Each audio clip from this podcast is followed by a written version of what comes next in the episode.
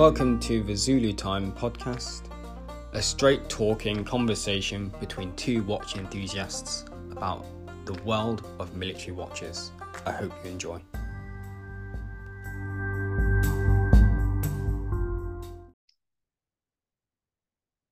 Hello, and welcome to episode 68 of the Zulu Time podcast with your host, Dan from Timely underscore moments.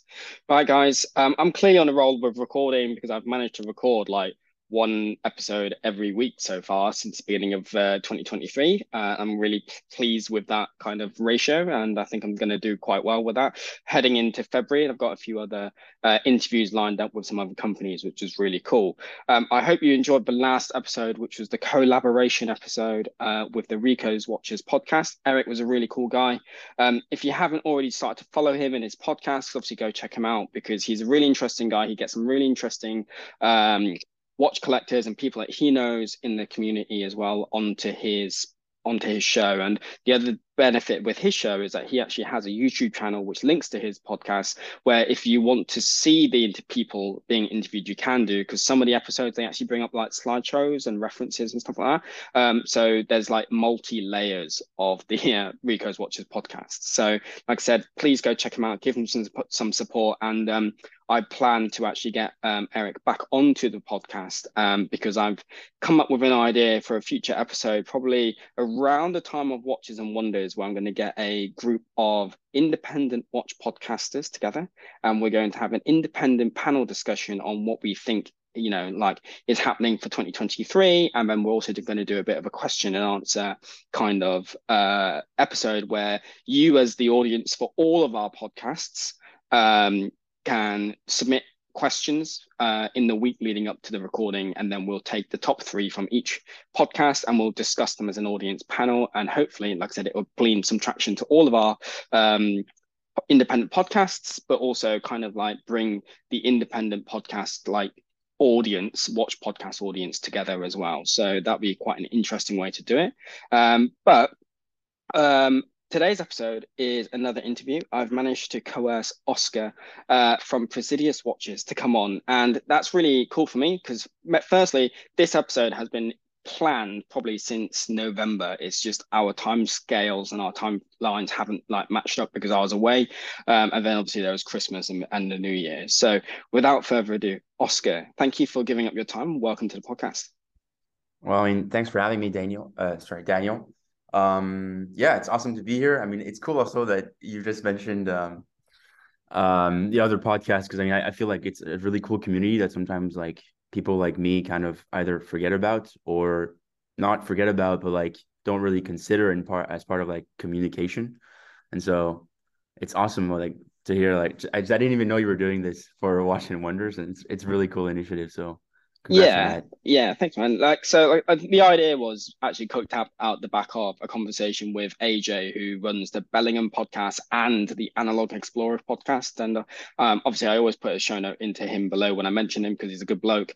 Um, but we were talking about it like let's get independent kind of ideas like these you know because let's be honest, like the really big podcasts like Hodinkee, the Grey NATO, like they're great podcasts to listen to. Um, Worn & Wound, Fratello, and all that kind of stuff. I think they're really good avenues, like you said, for like the wider watch industry. But sometimes, you know, let's be honest, you know, and they could correct me, but from my point of view, I'm a little bit cynical. I do believe that they have an opinion that will slant their audience to a certain, you know, watch type, watch brand, uh, yeah. you know, and and their opinions are, you know, they will be slightly gleaned towards, you know, the larger companies because fundamentally they're sponsored by them, you know, and that's not a bad thing. Yeah. You know, I just think as an audience that people have to be aware. And like I said, I had this conversation with AJ and just went, wouldn't it be really nice just to kind of break up the mix and get some independent thoughts on you know people who effectively don't get sponsored by these larger companies and by these events just to talk about like the watches and these releases for 2023 at like the consumer level because at the end of the day like you know the people who run the podcast that I've done joint collabs with are just normal people you know and I think that would be yeah. quite a cool idea um, but anyway, you know that's like a future episode, and it's it's you know that's that's in the works. Um, Oscar, we're here to obviously talk about Praesidus watches, and I've been following you guys since you were first incepted, uh, which is really cool. Oh, really? Um, wow. yeah, man. Like awesome. you know, you got popped up on my radar, and you know, like for me, you know, as before we kind of like start the recording, you were talking about military watches and how I love the history of military watches. And I think it's great that a brand like yourself is coming back in to effectively give a little bit of a revival to a, you know particular watch lines and obviously in particular the initial watch that you launched which was the A11 um, yeah. but before we get into um, obviously the history of the A11 and obviously Praesidus and the future of Praesidus what watch have you got on your wrist today um yeah so today I'm wearing my um so it's a new collection that we're going to be releasing a bit later this year mm-hmm. uh it's called the A5 UDT uh, okay. UDT for underwater dive team um, yeah. So the precursors to the Navy SEALs during World War II. And uh, I I know that like there's no video on the podcast, but basically it's it's also known as the USN BuShips watch, which was mm-hmm. like with an oversized crown to provide some degree of water resistance. Um, because back then it wasn't the same way of making watches as we do now. So to get a water resistance, you kind of had to have like this huge oversized crown. So that's what I'm wearing today with a little Sellita, uh, sorry, a Soprod Peugeot 24 inside. So it's cool. a cool it's a cool watch to wear around nice nice and like i said you know again i think what's really cool about um, what you um, as a company do is that you have looked through effectively the back catalogs of military watches, you know, that have been, you know, I've spoken about on the podcast, you know, for the last three years, and you're bringing that availability back to the market in a modern way, um, where people can a appreciate the history, but also more importantly, from my point of view, actually wear those watches. Yeah. You know, I have vintage pieces, and actually, my wristwatch check today is a vintage 1940s dated um, ATP, so Army awesome. time Army timepiece or Army trade pattern. This particular watch was made by Vertex, um, which is really cool because obviously, um, as the people who listen to the podcast for a while now know that I'm friends with Don Cochran. Don is the owner um, mm-hmm. of Vertex watches, and similar to yourself, obviously has you know gone his own route uh, obviously because you know he's familial ties to Vertex. You know, mm. um, his great grandfather being who he was. You know, he's revived Vertex, and obviously he started um, the Vertex modern line with the revival of the Dirty Dozen watch, or in his case, you know, known as the uh, Vertex M100.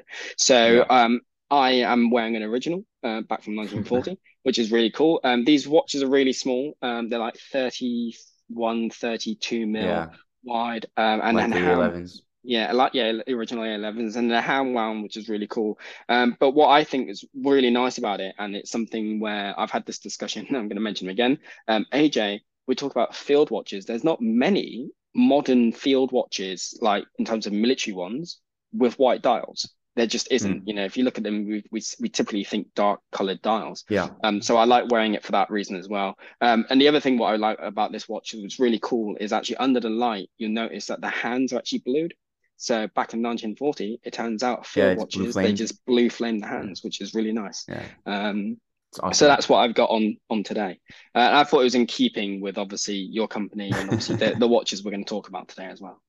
That's cool. It's, it's I mean, I like the bund, the Bund leather strap as well. Um, yeah. We're actually, it's it's always cool. It's always look it always looks good on like an actual vintage style field watch. So it's it's yeah, exactly. And, and and and like I said, it also because they're so small, it adds in wrist presence. So yeah, you know, well. normally um the bund straps, like you said, on a, I think on a modern watch, you have to get the watch right in terms of the size before you put one on. Whereas with the vintage old ones, I think just yeah, put them on there anyway because you know it I makes agree. them look cool. Um, but anyway, so that's my wristwatch check. Um, Praesidus then. Oscar, what actually made you start Praesidus? Because like I said, effectively you popped up on my timeline as, you know, a few years ago and I just clicked follow because I saw obviously all the teasers to what you were going to release. And, you know, at the time you, and, you know, you are the person who brought back the A11, you know, uh, and that's a big thing. So, you know, for those who don't know what the A11 is, the A11 was um, effectively the navigator's watch issued to US Air Force and Allied um, airmen and personnel, uh, conducting obviously all the um, overflights, bombing raids, and you know fighter sorties over over Western Europe, effectively, and even the Far East. Um, so it's nicknamed the watch that won the war because effectively, you know, without you know beating around the bush, we effectively bombed the Third Reich into submission so you know that that's the history behind it. But why you know basically yes. Yeah, so yeah. why did you start Praesidus and why did you choose the A11 as your first one?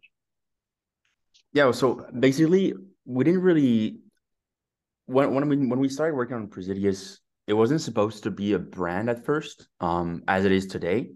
Originally, basically, the story was that um, I was hiking. This is like the really the, the full story is I was originally hiking um, for a month in um, Tibet, not not the yeah not Tibet like the southern part of Tibet, which is mm-hmm. I want to say more accessible for foreigners like me. And uh, during like during that month over there, I met with um, a French war photographer, which actually you mm-hmm. might know. His name is Thomas Goisque. Um, I don't, I don't know. know. Maybe you don't know. No. Okay, so he's he's like accredited. He's like one of the only French photographers to be accredited to go with like in with the special forces. Oh, okay, um, cool. with the Foreign Legion and stuff like that. Um. So uh, and so basically, uh, we met back in 2019, 2018, 2018, mm-hmm. end of 2018, and um, a few years uh, we we we we become good friends, and then uh, fast forward to um, 2019, summer of 2019, uh, which was the 75 seven, sorry 75th anniversary of D-Day. Mm-hmm. Um, and Thomas was there, uh, sent basically by um, by mainstream media of France to photograph the celebrations for the 75th. And mm-hmm. at that time, part of the celebrations there was uh, Tom Rice. So Tom yeah. Rice is a World War II veteran mm-hmm. from the 101st Airborne who had actually jumped on D-Day. Um, obviously, that was in the early morning of D-Day, not actually mm-hmm. landing on the beach. Um, behind the lines to base start to already kind of wreak havoc, havoc and chaos on the German lines before mm-hmm. the actual landing started. Yeah. Um, and so he met this Tom and he started talking with about with him specifically because Tom was going to jump again at 97 years old. Um, it's impressive for the 75th anniversary. Yeah, it's it's this guy. This guy was like on another level. Um, and so because of the jump, I think that's why like he kind of stood out for like uh Thomas. So they talk, started talking, and Tom starts explaining his actual, I want to say, D Day jump. Um, yeah. and so basically, what happened? So Tom was on bought he actually bought an A11 before jumping. Mm-hmm. Yeah. Um, and he had it on his wrist, obviously, when he went jumping. Also, it was a useful. It was quite a useful watch to have at that point because when you're, he was lead paratroop, he was the lead jump, which meant that also it's pretty useful to have a watch to actually know if you're jumping at the right time or not. Um, and so during his jump, he basically the the C forty seven he was in got uh, hit by um, anti air, mm-hmm. and uh, he got violently rocked. I want to say, um, by by by by the by the anti-air, uh, and basically he smashed against the fuselage of the plane. Um, okay. Obviously, that was at the same time as he was above the LZ, so he didn't think. He just jumped. Mm-hmm. Um, mm-hmm. He jumps. He then uh, fell and fell to the ground pretty safely, but fell unconscious. Mm-hmm. He wakes up. He hears um, a sound Mm-hmm. And back then, the 101st was all equipped with little clickers. These are like these little British toys. Yeah, um, I remember the the crickets, weren't they? they went... Exactly, the crickets. I actually have one, so I can maybe for the podcast I can recreate the noise. I don't know, yeah, yeah. but uh, basically, um, yeah, it, he he had his own, so he he uses it, and the instructions were you click once. Uh, if you hear a noise, and if it's another American from the 101st, he has to click twice. Yeah. Back. Um, and so what happened for Tom is that he clicked once, uh, no answer. So he clicked once again, no answer. So he shot in direction of the noise. He went to see. It turns out he actually had shot a German soldier. Mm-hmm. Um, and Tom, being um, pretty religious, was keen on um, not burying, but yeah, providing some sort of like um, tombstone. I want to say mm-hmm. to the dead German soldier. And so he went on to engra- to engrave on a tree right next to the German soldier the date and the time except that when he looked at his as his wrist, he found out that he actually lost his watch. Oh, okay. Um, so that's actually this story. Then um, my friend, the, the war photographer, heard about it, and he was like, "Okay, like this is a really cool project. You got to do something about it." And so originally, the idea was just to recreate Tom's lost watch of D-Day. Yep. And in that sense, um, which was then an A11. Um, so we went to his place. We basically printed out on like just A4 paper, um, tons of different A11 designs that would have that he could have bought to kind of try mm-hmm. and like find the right one that he had. Um, turns out he had the um, naval aviator version, mm-hmm. um, which was a Hamilton. I forgot the I forgot the exact spec, but it wasn't actually a um, A11. It was basically the naval version of the A11. Yeah. Um, which basically the only difference was that in the requirements it had to be loomed. They had to have yeah. radium loom on it. Um, so yes, that's what we had. The yeah the the most of the A11s weren't loomed. Um, yeah, which was interesting because when that, it, so just bring it back to the podcast and the history the history segment of the podcast yeah um we spoke about the a11s and the navigators and watches and we said how it's funny because a lot of the even like you know after that um a lot of the um navigational watches didn't have loom because the navigators had the ability to turn on lights in the cockpits yeah. and stuff like that so people forget that and it's the same for the submariners watches you know the 60s like they don't have loom um, especially yeah. on nuclear powered ships because obviously at the time radium exactly. or tritium would set it all off. So they just yeah. had white hands, and at the end of the day, they can turn the lights on. So yeah, exactly. But um, yeah. So basically, that's how we found out what Tom's model was, just by mm-hmm. literally showing him every single model we could find, and then telling him, "Is this it? No. Is this it? No." Mm-hmm. And then he found out we found his model, which is what basically started the entire project. So originally, it was just more a passion project between yeah. me and my dad of yeah. uh, let's go and let's recreate this veterans watch, watch yeah kind of for him first. It wasn't even for like to sell. And then yeah. that that that kind of then we started meeting with people, talking about the idea, the project, and that's when actually we're like, you know, this is this is something you can definitely like create a brand out of and and and a story. And so that's how it started with just the Tom Rice A11, mm-hmm. uh, which we still have now on our website. I would say now it's honestly for me it's the most important collection we have because mm-hmm. of like that story behind it and because it started the entire thing. Yeah. Um, and then from there, so that that was in 2019. So we started that. We we were it worked well, and then that's when we were like, okay, let's let's diversify a bit. So we added new different movements. Mm-hmm. Um, we added uh, different qualities with like K1 glass or sapphire and blah blah blah, like different just different things that people would like well, or prefer yeah. to see uh, instead of a single model. But we kept on that same dial um, which for me was more inexperienced than anything else because we weren't sure, you know, people really like another dial, blah, blah, blah. So um, for like, I would say a year and a half, two years, we kept on just that single dial design, yeah. which was like the original A11 Hamilton style design that we had um, before diversifying. And so for me, that was, that started last year in 2022. Yeah. Started with, uh, where, where for me, 2022 is really when the brand came into its own and actually became a, a brand. And it stopped being just a passion project of ours and it became a real brand with like actual with an actual logic inside of the designs inside mm-hmm. of the it's always authentic first and history based as well. That's always going to be the center of the designs but just opening it up a bit. And so that's when we started first with a, a fun project which was the a11 combat which was a 32 millimeter quartz uh, version of the A11 Tom Rice.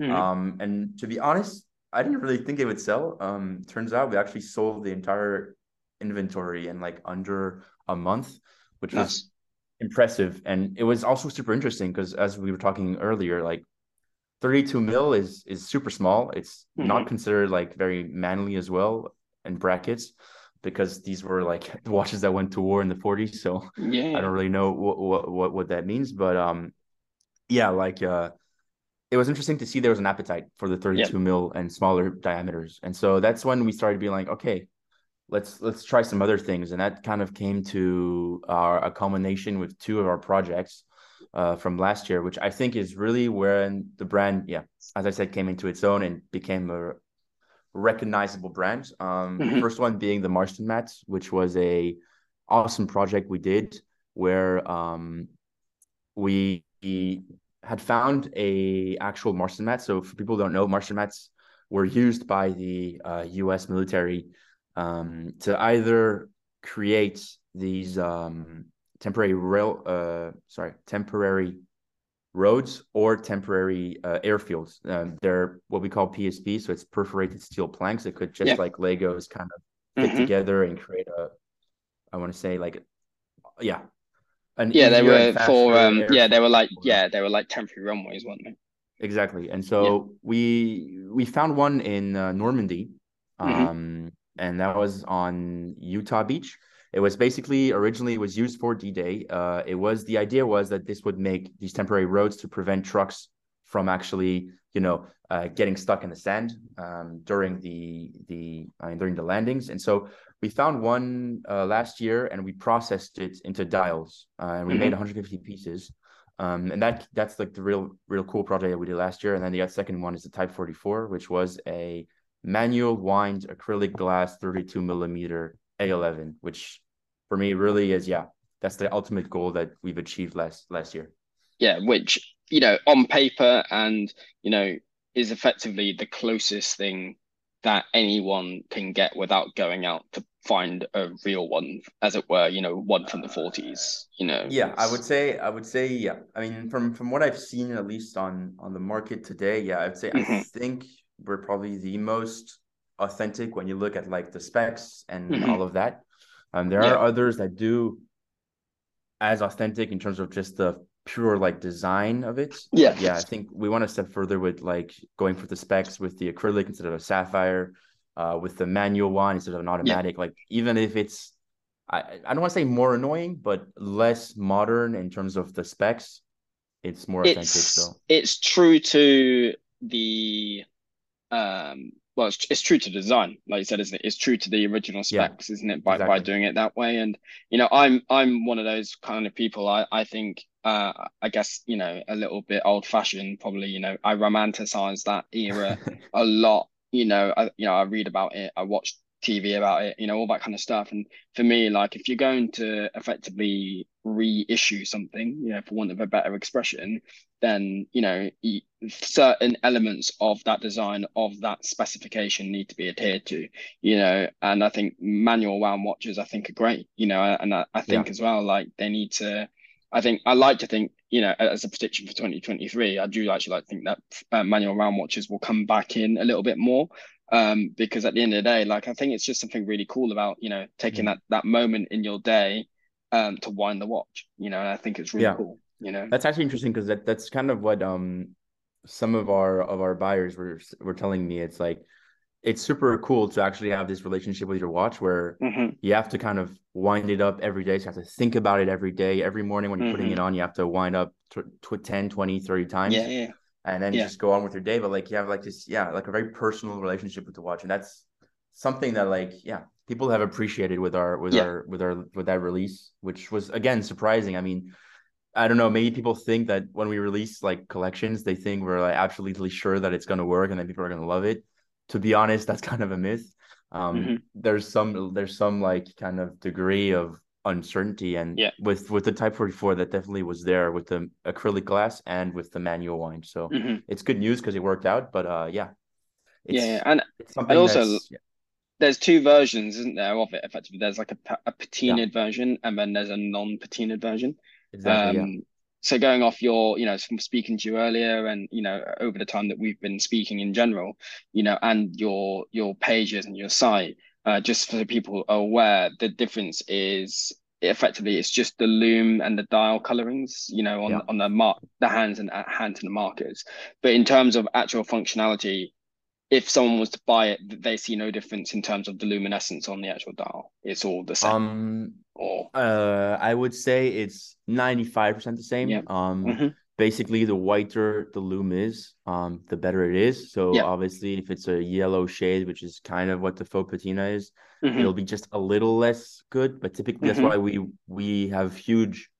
I want to say not huge. It's it's a huge challenge to typically have a white dial black index uh, mm-hmm. watch because the lume sucks on uh, black paint. Mm-hmm. So typically what we would do is like contour. I'm actually working on it right now, another design where yeah, we're contouring the black index because else people will be like, there's no lume in this, it sucks when actually it's just that the black paint isn't adapted to lume. So it's mm-hmm. it's yeah. It's but it's basically the same. And yeah, so the faux patina is I mean we talked about this, it's fun.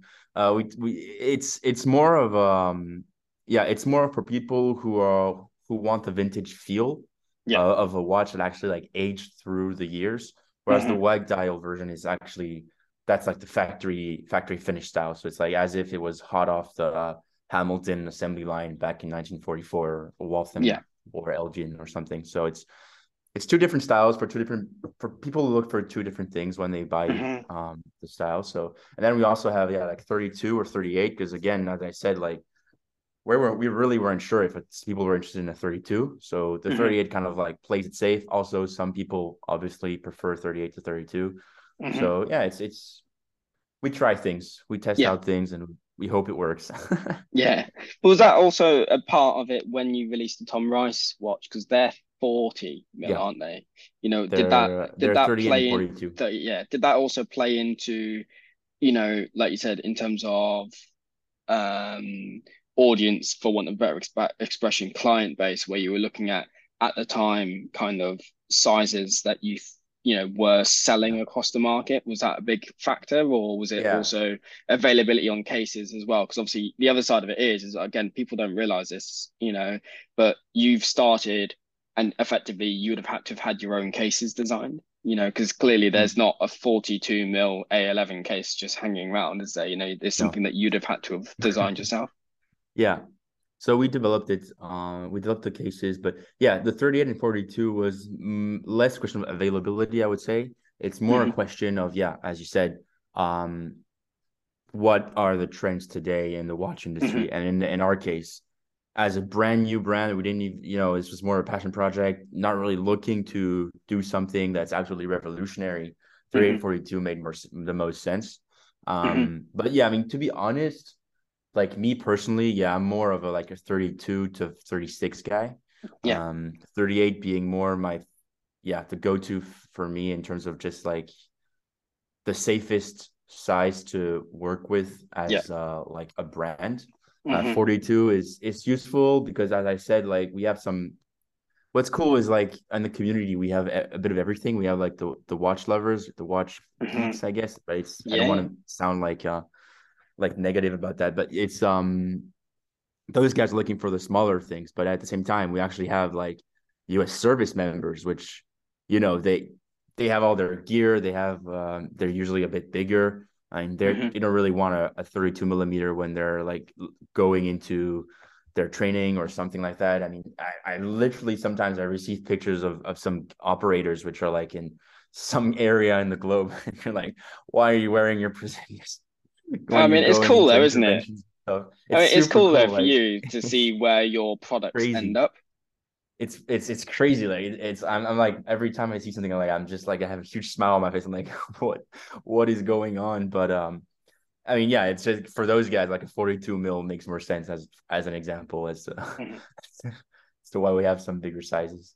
Yeah, no, no, and like you said, it's modern trends, and and the other side of it, like you said, is you've got different you've got different uh audiences you have to hit yeah. and at the end of the day you know let's as much as you're clearly incredibly passionate about every watch every line that you've released and you know your future um lines that you know you're going to release because I can tell just from how you're talking to me about it and how we've, like I said, how we've conversed over the last few months. But at the end of the day, the other side of it is you are also a business. You have to sell watches in order to yeah. make new watches, and yeah, and that's the other side of it. So you know, I fully understand it. But it must be, like I said, it must be really cool to see your products end up you know, on the wrists of not just like you said, currently serving military personnel, but all, all across, you know, anyone who goes and yeah. buys a Praesidus watch, they've chosen to go to you for a reason, and it must be really cool to see where your watches are being worn.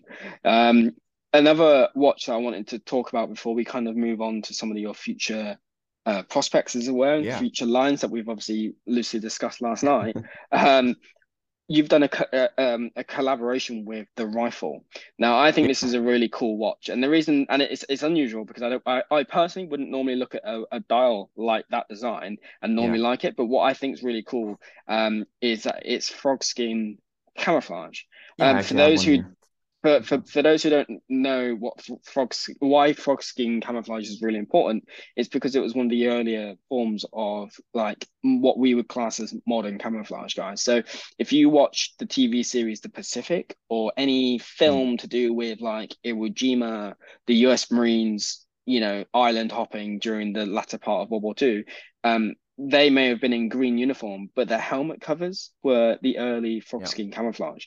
Uh, and this camouflage obviously then later on went on to develop other camouflages and obviously there was still frog skin hanging around especially within like the seal teams and like the lrrp mm-hmm. guys uh, during the vietnam war which is really cool. Um so how did that project come about oscar? Because like i said it's just it's quite an unusual one. You've effectively collabed with a book effectively you know yeah um, it's um it's more than a book i would say. It's actually yeah for me the book is more the product that mm-hmm. uh, that we collaborated with, but the actual the rifle is actually a guy. Mm-hmm. Um, he's he's a he's an awesome guy that works with veterans a lot. But like, I mean, a lot. I mean, I, he's devoted to the cause of helping and working with World War II veterans. Mm-hmm. And so his story, to kind of give some background, his story is he has an M1 Garand, um, yep. a fully functioning one, or I, I, think he should be able to shoot. Um, and basically, he goes around uh, and visits uh, World War II uh, veterans yep. and um, collects their stories, I want to say, yep. um, and references them, and also gets them to sign directly on um, the rifle, the rifle being the M1 Garand that he mm-hmm. Uh, goes around with. Um, and so that's like a it's a super cool story because basically it, for him and he describes this really well and the rifle like as in the actual object serves to bring um people together. bring back the memories and and and and the experience that these guys 70 70 80 years ago now almost 80 uh 70 to 80 years ago had lived through and and and the things that they had had to do um and the sacrifices that they made. And so because of that, it's it was such a super interesting collaboration because the M1 Garand is obviously the the service rifle for mm-hmm. most U.S. Uh, military at that time. Yeah. Um, and we had originally independently um, developed the A11 camo uh, with the frog skin dial and with the um, plated case.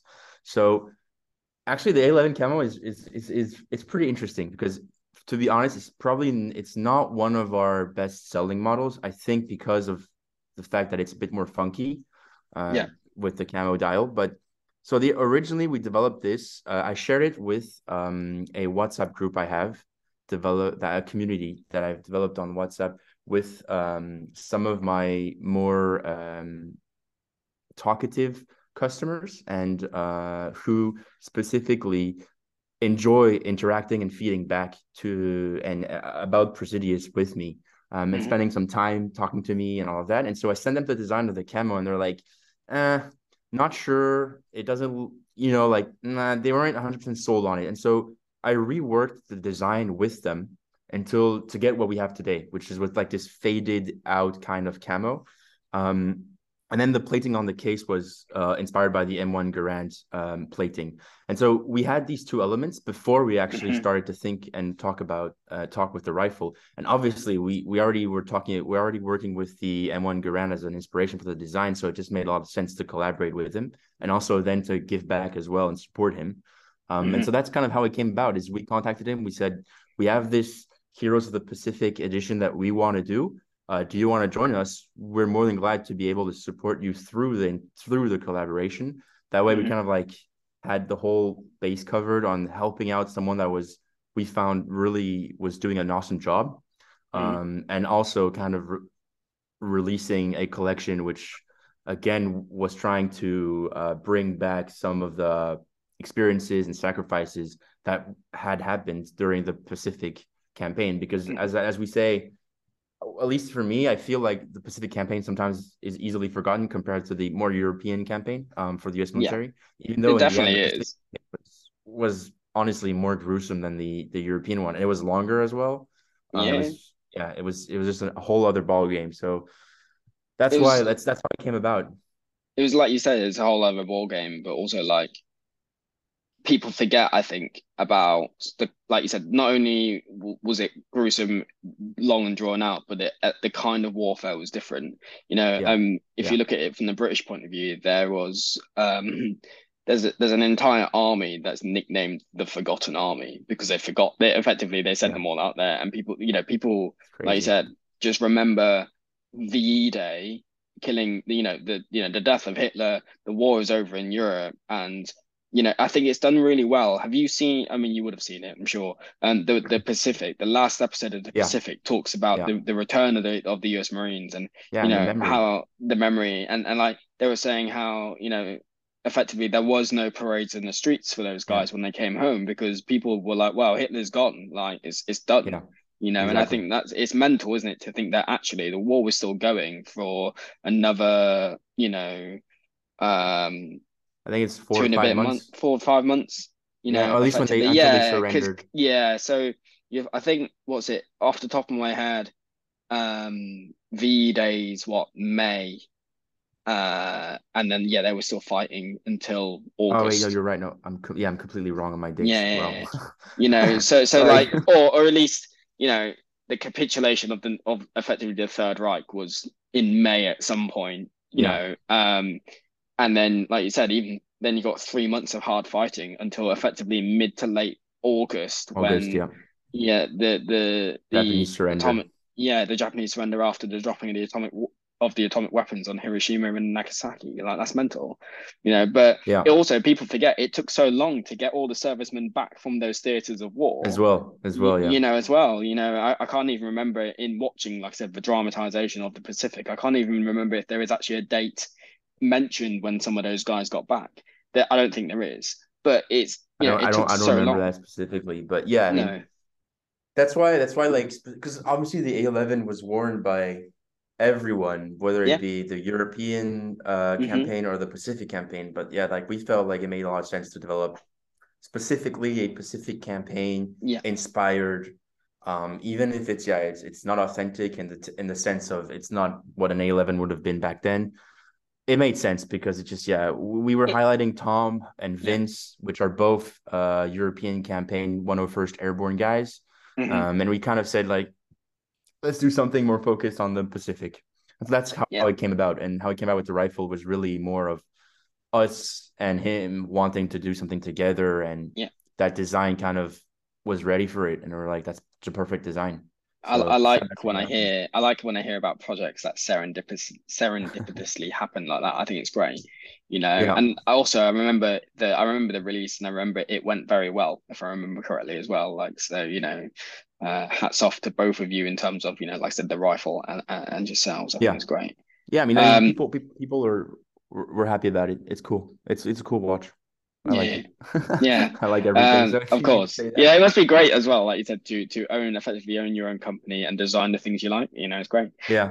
Um, um so uh, on the subject of owning a company and designing the things you like, um, what is the future kind of lines other than like said, you mentioned the BuShips watch that you're clearly yeah. that's on your wrist at the moment. So clearly there's a, a, a nod there, like you said, to uh, the beginnings of the US Navy SEALs, US Navy diving, and all that kind of stuff, and exactly. and, and yeah. taking it away from, shall we say, airborne forces and air forces, and looking at the yeah. maritime space. Is that something where you're going to look at, you know, maybe other designs within the maritime kind of sphere for warfare, or are you just um, purely looking at the canteen watches um, at the moment? So so actually, yeah. So uh, as you like correctly pointed out, we're very focused on like right now, at least the designs. Everything is very focused on 101st Airborne mm-hmm. or like other kind of I want to say ground based units.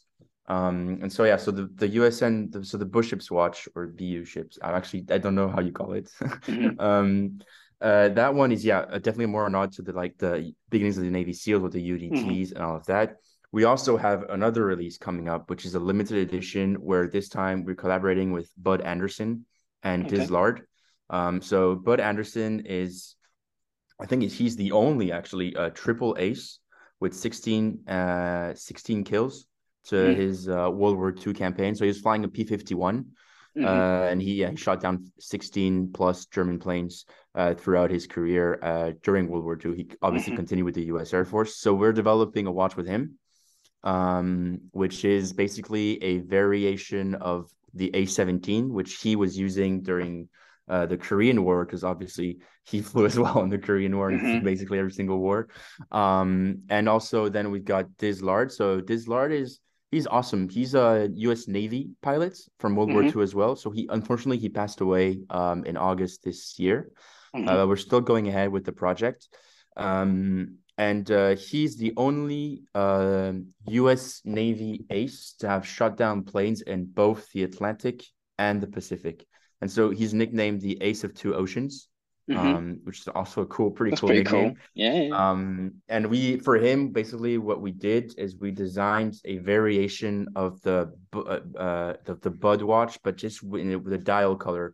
We changed it to go with uh to make the blue of his F4F um because obviously at that time the camo on planes was a bit different than today's planes. And so mm-hmm. they were using like this sort of navy bluish color. And so we're going to reuse that on his dial. And what's awesome with the why it's a limited edition is basically because we also sourced um, a piece of f4f and a piece of mm-hmm. p51 so every single piece will actually be getting a tiny element of, of, of, the aircraft or f4f yeah.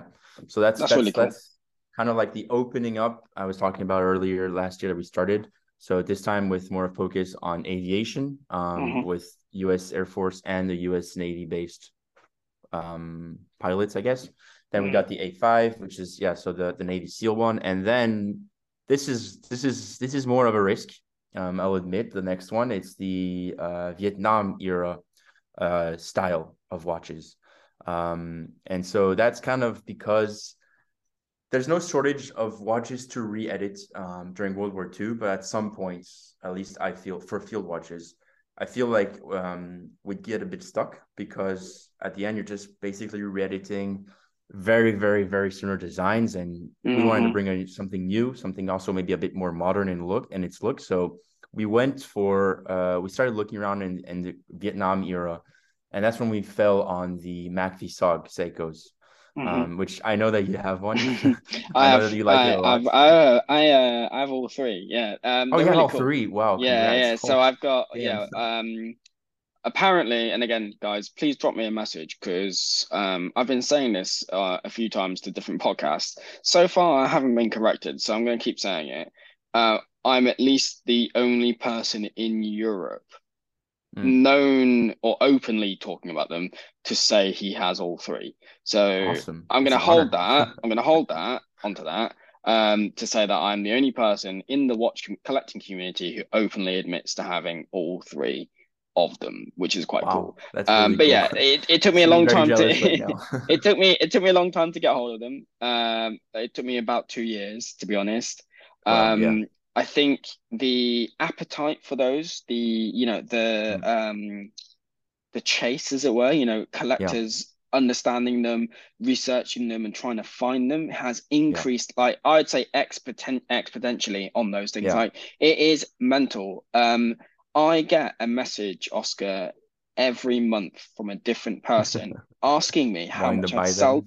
Yeah, asking me how much I'd sell them for, and if if Crazy. if it's not, I then get follow up messages of, do you know where to source them from? or can you help me find one? It is yeah. crazy. Like, um, and you know i mean again go back to the go back you know into the back catalog of the zulu time podcast guys. Um i did talk about those watches in the history segment. I've spoken about them on other podcasts about how i got hold of them and all that kind of stuff. But it's interesting. There's a, quite a good set of resources out there if you want to look for an original yeah. as well or in your case oscar look at the originals for obviously your design process. Um there's a yeah, gentleman exactly. on YouTube who did a really good video um, and it's called Klein Vintage Watch. Klein Vintage Watch on hmm. on on YouTube um, and on Instagram, and he does a lot of Seiko restoration, and he's very mm. very good at it as well. And quite a few of his videos are quite therapeutic. If you're into watches and just actually just watching someone take something apart and build it, like if you just like that kind of stuff, uh, and I like to think a lot of people in the watch fam do like that because obviously we like mechanical things it's quite therapeutic to watch it because not only does he do it, he, he, explains like the problems that these watches have and how to fix them. Um, but he did a good video, like I said, where he references all of them and you know the surrounding kind of history and in terms of watchmaking around them, which is mm. interesting. I think that I think the thing with the MACV SOG watches is is interesting for two reasons. A what the American Special Forces did in Vietnam is a very interesting story, and yeah, militarily, yeah, those guys were on another level. Like the the, the stuff that they pioneered yeah. in terms of small team tactics, counterinsurgency, all of that kind of stuff, jungle warfare is phenomenal. But then if you look at it in terms of just a journey with Seiko itself, it's interesting, like the fact that they came from the different sides of Seiko, you know, because obviously Seiko was two companies. Uh, yeah. It's interesting to see the design travel through, you know, and it's actually quite a short period of time. You know, you're only looking, those watches were made from like 1966 to 72. That's not actually a long time you know no. but it's interesting to see the design cues across them as well which is really good. Um so i think you're probably you know again i'm clearly biased. I like the Macvia watches i'm very fortunate to have all three of them and i look at them all the time and enjoy wearing them. I think you know in terms of the design in terms of the story behind those watches i think you know from my point of view you're onto a winner there um, because they're so sought after. Um but in particular, obviously we've I've seen some of your designs uh, of them, and obviously we've spoken about them. I'm not going to give too much away; it's not my place to. But is the plan is the plan effectively to look at releasing just one version, or are you potentially yeah. going to look um, at just really, or, or potentially you're going to do all three iterations and with your own spin on them, as it were? Ah, I see what you mean. Uh, that's a good question, actually. So, um, basically how how I I've approached this this specific project. Mm-hmm. Um, so it's a hard project to do because yeah. um, I would say it's even harder than the A11 because the devil's even more in the details because it's it's it wasn't originally a military watch, so it's just no. more it was just a watch. As a, as a it was just than, a, than a civilian watch. So exactly. Exactly. So so that's that's what's that's what makes it a bit harder. But yeah, no. So for me right now, um, to be totally honest, uh, we're trying to re-edit uh, based off a watch that was sent to us on the loan, uh, which was mm-hmm. one of the three. I couldn't I couldn't even tell you which reference it is because I just don't know the reference numbers by heart, unfortunately.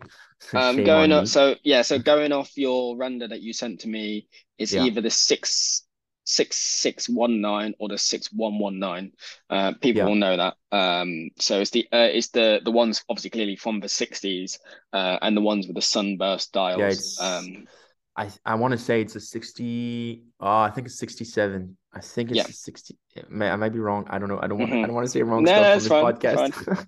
I think um, I think off the top of my head you the one that you've got is the 6119 80 the 8210 or something like that. Anyway, people okay. know exactly which one it is. go on, go on to my what? Go go on to timely moments. Scroll down, you'll find one. There you go, easy. Uh, exactly. Um, but yeah, so basically the idea is to re-edit. Obviously, the thing is, um, this is kind of our spec. It's it, we're known for re-editing as authentically yeah. as we can, and so that's kind of what actually made the brand in the sense that for the A11s, authentic meant not having our brand on the dial. And yeah. we're the only ones that have done that. And people are sometimes like, Are you ashamed of your brand? Is that why you don't want to put it on the dial? We're like, nah, it's just that's how it was before, and we don't want to change it. And so obviously it's different because as you said, this is civilian civilian watch. So there was some branding and some markings on inside of it and blah mm-hmm. blah blah. Um, and so we're trying to also re-edit those markings. Um, obviously we're not going to write Seiko on the dial because that mm-hmm. that's just illegal. Um, but um, we're trying to really get as close as we can while also obviously having um, that modern Praesidus touch that mm-hmm. didn't exist in the 60s. Um, and so for me, it's not about re-editing all 3 mm-hmm. at least for now. It's more um, suggesting diff or not suggesting, proposing different variations.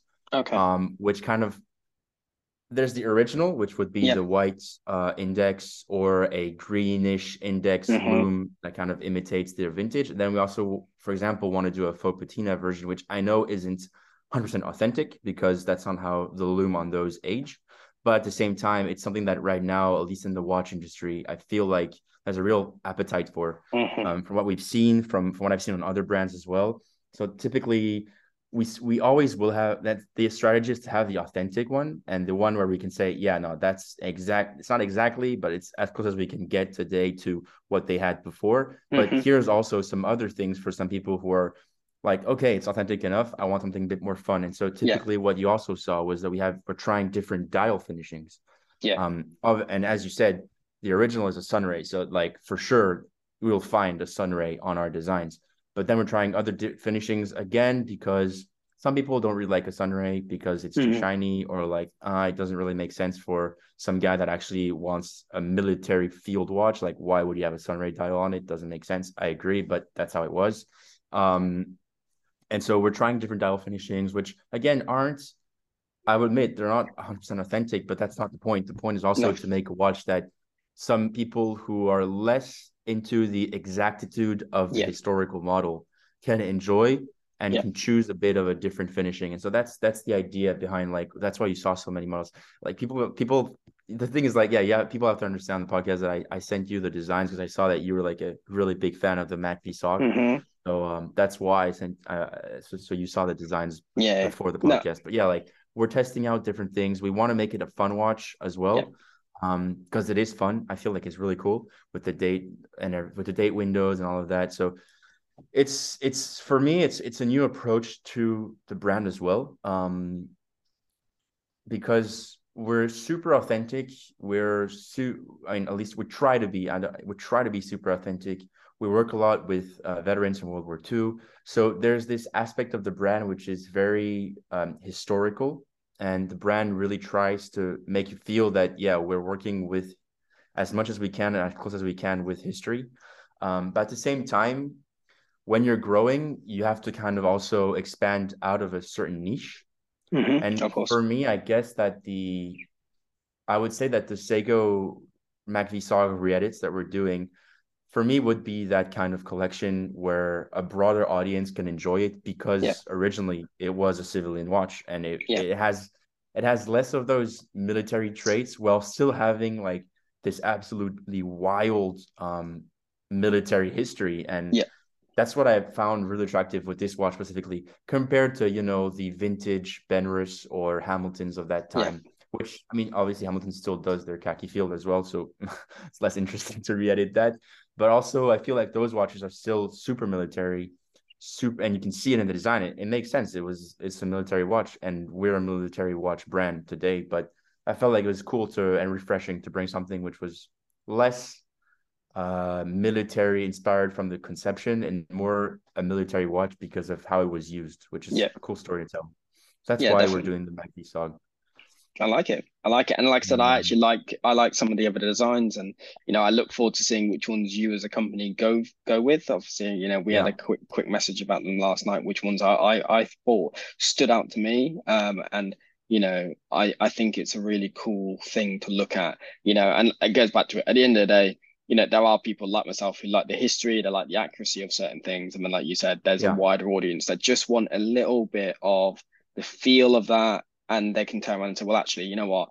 Like you said, they didn't have, for example, I don't know, say someone wanted, and it's hypothetical, guys, because this clearly isn't in Oscar's design, but say someone went, I really like the MACV SOG watches, but I just wish they were diamond encrusted. You know, you know, um, that's yeah. not going to happen. But you know, yeah. clearly, you know, the, the joy of the joy of modern watchmaking is is that we can take things and we can take design cues and stories and we can imbue those onto modern watchmaking. And I think that's great. You know, and like you said, if you can tie it in with veterans, um, or you know a you know clearly a charity element as it were loosely exactly. to support support people who went through those um, events um, and highlight their story out the back of something like this i'm all for it i absolutely love it you know and um, I, after we finish recording, I'll actually try and I'll give you a point of contact who may be able to help you with a with the MACV SOG kind of community That's in awesome. terms of getting yeah. getting at least your you know you as a company um you know in in you know like you said a conversation with that community because at the end of the day you know it sounds sad to say it in a very effectively brutally honest way but the, you know the Vietnam conflict was what you know it's it ended 50 years ago you know the yeah. the gentlemen the gentlemen involved and the you know the, also the women clearly because you know you know there were you know male and female personnel out there um are in their 70s now you know and that's at yeah. the youngest that they could ever be you know really you know they're actually yeah. probably pushing 80 you know uh, at the oldest veterans will be in their 90s because of the time mm-hmm. they were born you know it's just one of those things. Unfortunately, these communities are getting older. you know yeah. and you know that's a part Absolutely. of it and like i said i think these stories need to be told because fundamentally mm.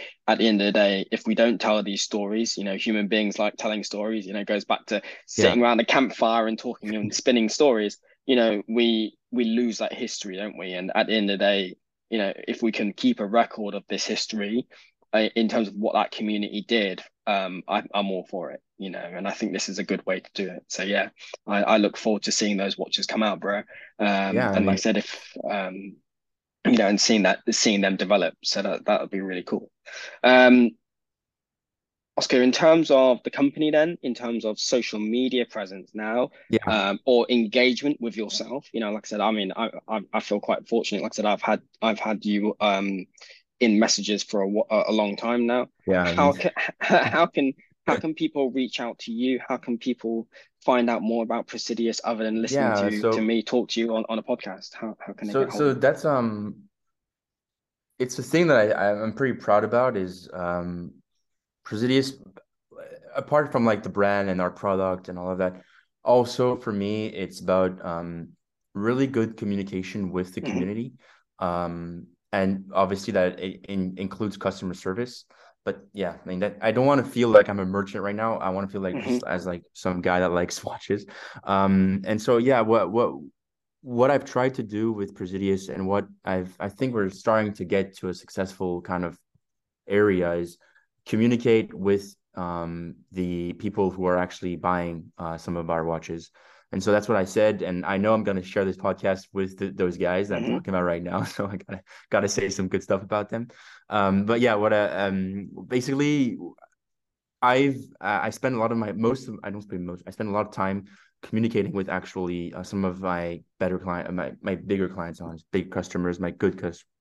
It's not good. I don't want to. I don't like using that word. Loyal, loyal exactly. I think is the word Perfect. you're after. exactly. One of my some of my most loyal customers. So um, it started out with the Marston mat, which was like an edition we did, which was a pre-sale. And because it was a pre-sale, I was like, I felt like I had to kind of keep them updated on the process. And how to do that was I created a WhatsApp group with those guys. Mm-hmm. Um, and that kind of developed into like now a fully fledged, just Praesidus kind of most loyal customer group. Mm-hmm. And I feel like, and that's something that's changed a lot because to be honest, it was quite hard. I mean, at the beginning of starting a brand, it's super hard, um, mm-hmm. especially when it's e-commerce because you wake up you go to work or you start working from home, as I do right now, um, and you go onto your website and you see, for example, um, zero of sales or you know um, people unhappy because you're starting, so you know you make mistakes and stuff like that, and it's very hard to keep motivate motivation high. Um, but now, ever since like I have this kind of now, obviously the brand has grown, so it's a different, completely different perspective, but as well, it's grown, and so I have this community behind me that kind of I interact with a lot um, and a lot i mean on daily on whether it's a facebook group or the whatsapp group people also i just talk with them. I, I sometimes i don't even know their full name but i mm-hmm. i just know their phone number. Yeah or you'll know messages. them by instagram handle as well. Exactly. yeah. Exactly. And and um and and uh, and it ends up with like a 30 minute full on like just texting um with with with with these guys. And and and that's kind of like the whole approach i have with the brand is mm-hmm. I want uh, people to really be able to talk to us uh, more than just you know a relationship of I sold you something and you yeah. paid me something or I owe you something. Um, it's really more to interact, and that's because I think that's the key to the brand kind of becoming successful, which is by listening to the customer base, um, especially because most of them are watch collectors such as yourself, so they have interesting insights, and mm-hmm. especially they usually have some of the originals. So yeah. I mean, they have insights which I can have if I buy the watch. And for example, A11s, I um, obviously we bought a few, but the Mac saw I didn't buy one. so it's mm-hmm. it's pretty cool to have input from people like you. Um, but yeah, like, that's the approach. The brand is I want it to be super approachable, and I feel like we are, and I especially feel like I am, even yeah. if I have a lot of stuff all the time. I always like it's a it's a, now it's become kind of like those little pleasures of like the night or something like that where I just answer my WhatsApps or my emails or my stuff like that with customers. So that's kind of like how approachable the brand is. Uh, whether it's our socials, I'm the, literally the one, I'm the only one answering to our Instagram right now nice. on uh, on comments and messages. So basically, if ever, if, whether it's customer service or a question, like it's always me. So and that it's it's important. I feel like that's something like as well for if people want to start a brand. The most important I feel is to keep that contact um Yeah. with that community because even if it's something like oh uh, my strap is uh, too small for my wrist, then that's just something you have to improve on because and I mean that happened to us. That's why I'm saying that as an example. Now Mhm. we're having to make an extra hole on the strap just because we didn't accommodate the bigger sized wrist, blah blah, and stuff like that. So the whole strategy is really based on community um and obviously we do our you know the e-commerce um brand stuff. So we do uh facebook marketing and we do emailing and stuff like that. But apart from that which is i feel quite it can be a personal i try to make it personal every time we do it. Um we also do actually communicate a lot with um people who are our customers. And i and try to follow them through their entire journey with us um, Nice. and their A11, currently A11 or future models that they would have. I think that's sense. great. Yeah, yeah, no, definitely. Like you said, on, so No, no, no. I think I think it's great. Like you said, at the end of the day, you know, you are a watch company. Everyone understands that you have to sell watches to do what you do. Um, however, you know, customer service, engagement with your client base, engaging with your, like you said, uh, for want of a better expression, your loyal um Yeah. supporters, customers who have been there, you know, since the beginning. I think it's important because at the end of the day, like you said, people people buy buy watches, right? And I've said this all the way through the podcast. We we buy watches because they are effectively they are redundant. You know, we tell Yeah. time differently now in the modern world. You know, we just pick up a mobile phone, we got time everywhere, right?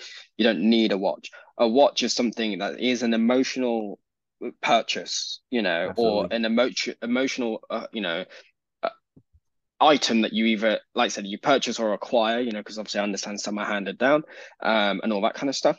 But at the end of the day, we don't need them. So to buy into a story, such as you know the historic side with the A11 in this case, but also to buy into a brand and the people who run that brand. I've bought more watches from people that I know who own companies than I have from the big companies that everyone thinks Yeah. about that are on the high street. And the reason for that is because, you know, firstly, watchmaking as a thing, modern technology, modern watchmaking across the ballpark in terms of price points that you buy, you buy, or you can spend in, from my personal point of view, are pretty much the same, whether it's got a certain brand on it or another Mm. brand on it. If you're Yeah. spending within a similar price point, you're going to get the same level of Yeah.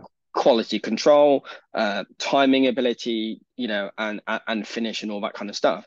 But actually, more importantly, where I differ, and you know, I like to look at my collection, I turn around and say, yes, I've got some higher end watches, but actually they're all personal to me because I know the people who work for those companies, or I know the person who designs the watch, or I know the Yeah. person who owns the company. And for me, I think that's important. And like I said, I think for me, uh, from my point of view, I think that's great that you take that time to run everything, even though it clearly makes you incredibly busy Yeah. sometimes. You know, um, but I like the fact that your opinion is actually is important that I do this. I respond to my my my fan base, my followers, my you know, like you said, your client base and all that kind of stuff. Because at the end of the day, if it wasn't for them, you wouldn't be where you are, and you couldn't continue to make really cool watches. And I think that's Exactly. great. You know, But back back to like the whole emotional thing as well. Like um, I remember a few of my customers when they bought specifically the Marston mat, which is the one where we use the World War Mhm. II metal for the dial. They were saying like, ah, I'm not buying it for myself. I'm buying it for my son or for Mhm. my grandson because they're the generations which won't actually live with No. um the guys that actually fought World Yeah. War II, and it'll just become a super like figurative kind of event. Whereas today it's still that people are alive and can actually still tell stories, as you said. And so that's what really interested me is uh, on that side of like the emotional connection and like the actual like sentimental or historical value. And that's where we're at right now. And yeah, it's it's it's something that Yep. yeah, it's it's it's something that you need to know how to manage um for sure. And I mean I hope we're doing a good job. I think we are. Um, but yeah, it's it's it's a lot of pressure at the same time because you got to make a watch that, as you said, matches um the quality. So for example, for the Marston, it's we use the Swiss movement, we use sapphire, we use more expensive components, but it's because I mean the metal inside makes it worth the whole the whole thing. I mean, you don't want to have like a quartz movement, which then only lasts two or three years, then you gotta get your battery changed. If it's to have a an actual piece of World War II metal that lived through D-Day, it just doesn't make sense. And so those are kind of like yeah the things we wrestle with. It's the same with um, and it's it's the same with the camo. It's the same with basically everything I want to do is I want to have that really strong emotional connection through Mhm. all of our products. Um, that people feel those emotional connections and working with veterans is also kind of an awesome part of the job is Yeah. you, you infuse their actual experience and story to the product and that's that's kind of I think where we started with a pretty good good amount of success. So um, Definitely. yeah, I totally 100% agree with like the emotional and the fact that yeah, today I mean for me, I, when I when friends ask me like, "Oh, uh, do you actually use your watch?" I'm like, eh, it's more of a jewelry. It's more like Mhm. jewelry for me than it is for timekeeping because yeah, I mean as you said, just look at your phone and you're done, or you just look anywhere and you have time everywhere. So it's it's a different perspective, yeah, than what they when than when those guys were using it, which was actually to tell time. Yeah, So it's exactly. It's an interesting evolution. Yeah, I agree. Yeah, no, definitely, definitely. Um, so in terms of where people can find you, is it predominantly Instagram at Praesidus Uh, Watches, sorry. or can right, it's not problem. Just, I mean, guys, it's all going to be in the show notes anyway, clearly. But um, I just want to confirm. Obviously, you can reach out on Facebook, the website, and and Instagram, and I assume, like I said, it's all it's all Praesidus Watches or Praesidus Yeah. underscore or Praesidus dot watch and all Yeah, or dots or something like that. Yeah, yeah, but yeah, basically that's that's the whole thing. Is right now we're only digital. Um, Mhm. we're too. I would say we're still too small to go with some retail partnerships, which I know it's annoying for some that want to see and touch and feel the watch for buying it. I Yeah. agree. Like I panic when I buy things which are above hundred dollars online. So Yeah. I can understand when you're buying a six hundred dollar watch that you'd like to see it. But uh, yeah, that's probably for a, at least another couple of years. So until then, it's yeah, get in touch with us through Mhm. Instagram, Facebook, um, yeah, email, the website, basically Mhm. kind of everything that that you want. Nice. um, and uh, yeah, I mean that's that's pretty much it. I'm I'm usually always the one that's answering, except if it's email. So uh, Mhm. yeah, just, just get in touch with me on Instagram if you want. Happy days, happy days. Um, well, I'll, like I said, I'll put it all into show notes. Um, obviously, so people have got it, you know, and I'm not you know, stressed about that. Don't don't worry. it'll it'll all be good. Um, Oscar, before we move on to the closing notes section of Yeah. the podcast today, have have we missed anything? You know, uh, like I said, we've taken uh, Praesidus from its inception through, Yeah. you know, like I said, through the range of watches, through some special projects, and highlighted that. We've spoken about stories in the community, and then you know, and the difficulty of starting a watch brand. And we've looked at obviously your future aspirations in terms of some of the models that you want to do, and you know, and also covered the ethos behind Praesidus, how you run the business. Is there anything that you feel that we've missed out about Praesidus Um, as a company? You know, I think there's I wouldn't say we missed about it. It's just something I didn't I didn't talk about. I don't know why I didn't talk about it. It's more that also like alongside everything we've just talked about, Praesidus Mhm. also there's another mission at the core of it, which is American watchmaking. Okay. Um, because that's also a whole component that um kind of was pretty incredible during World War II was like the US made basically every single thing they were using at that time uh industrially. Um and so Today, we're uh, on the verge of starting to work with uh, quartz, uh, American quartz, um, and maybe American automatic uh, movements.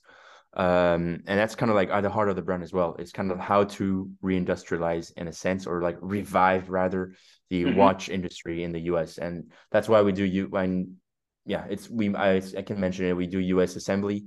Um, obviously, we can't do US made because if some people have kind of followed with um what happened with the FTC and uh, Shinola.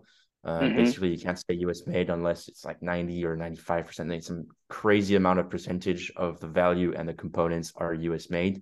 Good luck finding um, finding certain components made in the US. So it's um yeah, that's like another mission of ours. It's a long undertaking, but uh, and it's a cool project because we're actually trying to find vintage um US made movements Mhm. uh, and to, um, and to service those, and then to put them into a new, uh, obviously a new casing and blah blah blah, Yeah. and to and then kind of like sell that as a limited edition. So if ever any of your listeners, by any chance, has a dead stock of, of US made vintage movements, then please contact me. please contact him. yeah, guys. Yeah, if you've got any uh, American made um, movements or uh, what components, please, please uh, let Oscar know. yeah, I'm Um, interested. it's hard to find. Yeah, but no, I think that's really cool. Like you said, to, to bring back Amer effectively American watchmaking and you know and and have that, I think is a really cool cool spin I on mean, it as well. it's it's interesting because yeah, like the I mean, you, you're obviously you're you're you're British, but I mean, British the British watch industry is really coming back as well, right? Yes. And I feel like I've yeah, seen more and more like actual brands being able to say like, yeah, we do our stuff in in the UK. Yeah, yeah. So like I mean, uh, you know, just just looking at that, you know, I mean, I'm a big fan of British made watches as well. Clearly, you know, a lot of my, my well, you know, that's it. You know, I've got watches from all over. I've got American made watches. I've got Japanese Yeah. watches. I've got British. I've got Swiss. You know, I've been really fortunate in my collection and you know my journey through through watch collecting today. You know, but obviously for me, a big thing is British made watches. I look at you know, just looking at the industry now in terms of what is happening. You know, you look at Bremont they've they've got the new Yeah. wing and what they're doing in terms of like large scale, high luxury, effectively, you know, watch ma manufacturer. You then got the likes of elliot Brown, who I again another bit a massive advocate for. You know, they have just been doing their own thing in their own lane. Uh, for years, and I think it's fantastic. And they've just released a new watch with two patents to that watch. You know, they're That's the only person who can make that. They're the only people who can make that watch. It's got a patent on the watch itself, and it's got a Wow. patent on on, on the That's clasp cool. of the of of one of the straps. So that's two patents. You know, in, in watchmaking. There, you've obviously got you know other um, independent watch uh, companies like Vertex doing their stuff. You know, uh, and and and it's fantastic. You know, and, and I think like you said, you know, it's really cool to see the re-emergence of British Mm. watchmaking, especially from like a clearly, you know, a patriotic British point of view, Yeah. because effectively Brit British watchmaking at mass scale died during the quartz crisis, you know, Yeah, the and same as the US one. exactly, you know, and, and at the end of the day, like, you know, that's just again, it goes back to it, doesn't it? That's just how technology developed, that's how it happened, and Yeah. you know, and that's fine but like you said it's really cool to see that you know a re-emergence of watchmaking you know in in countries where they did once have a massive watchmaking Yeah. industry you know um, a couple of episodes ago i interviewed stan from lrf antique watches he made Okay. he he wrote the book about the history of waltham and elgin and all that kind of stuff and Oh, it's spoke about he spoke about the um, charles Depollier Depollier watches um, uh, which were effectively the world's first waterproof watches, and they were issued to the American Yeah. soldiers during the trenches.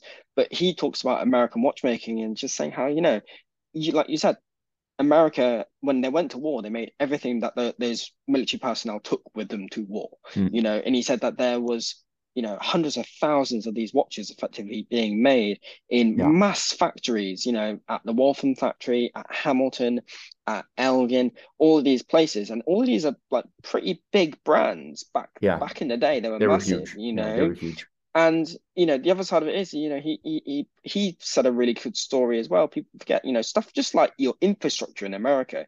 The continent is so big that those watches Yeah, had to be used just to coordinate stuff. Like look at like the rail network. You know, Yeah. it's stuff like that. And I think, like you said, to bring it back, I, I know it's never going to get to that size overnight, but it's No, just really cool to see. yeah. We're far away from there. Exactly, but you know what I said. But the point being is, it's just really cool to see that you know there's brands like yourself, uh, and there's in you know, and as well as individuals like Stan who are you know beating the drum on you know bringing back watchmaking Yeah. to these countries that have had a you know really large industry, and I think it's really Yeah, cool, really absolutely. cool. So yeah, that's that's just like the only thing, you know, like it's it's it's it's a cool thing. It's a cool Yeah, project. It's long. It's, it's a long project though. but but but, but clearly worth doing, and like you said, it, it's a way for you know Casillas ca- to have an influence on that industry, and I think it's Yeah, fantastic. Um, so. Yeah, definitely. You know, um, so um, everyone obviously clearly go go follow Oscar. Drop him a, drop him a message on on, Instagram. Uh, talk about uh, everything from A11s, American watchmaking, reissue watches, and, and obviously his future plans for for Praesidus. Um, Oscar, we've now reached the uh, uh, part of the episode where we move naturally in, into the closing notes phase of of the show. Um, good. Do you have any closing notes? If not, I've got some and I'll I'll I'll drop mine mine in first. I know, um, like I said, because of our timings for this episode, um, we were meant to record earlier in the week, and then obviously my my real work, as it were, kind of got in the way. Um, so I don't want to drop the closing No, but notes element onto you, um, you know, out of the blue. But if you it's have a closing note for for the audience, please, you know, take it away. Um, so I'll admit I'm not exactly sure what I need to what what are exactly So, closing notes okay, so normally, so so normally on the closing notes slide, uh, we, uh, me and my guest effectively uh, give suggestions for the audience to go out Oh, and check out. So, um, oh, I'll okay, go. Uh, awesome. yeah, Yeah, yeah. So, like, I'll, I'll I'll I'll go first on this one. Uh, go ahead. um, so effectively, guys, um, I've started a. Uh, it's a, it's a TV series that I've mentioned in the back issues of, of the podcast. It's just released a new season and it's called Fauda. Uh, so F A U D A, and it's on Netflix. So it's called Fauda. Fauda is a TV series that is about counterterrorism operations in Israel. It's all fictitious. Um, if you want a little bit of the whole counterterrorism spy kind of stuff, but in a different setting, away from the standard ones that you think about, you know, like Treadstone and all that kind of stuff, which Mm. also is a good closing note. Um, go check it out. It was re- the, the new season was released uh, last Friday. Um, so go check it out. Um, really good acting. Um, I would give you a suggestion of watching it in Hebrew and reading the subtitles, just because I personally don't like dubbed um, series on Netflix because it doesn't 100%. always work. Because obviously, the you know sometimes the mouth is not moving and the dubbed is still going. It's just one of those. And Hebrew is quite a difficult language, I think, to dub correctly. Mm. So um, go check out Fauda.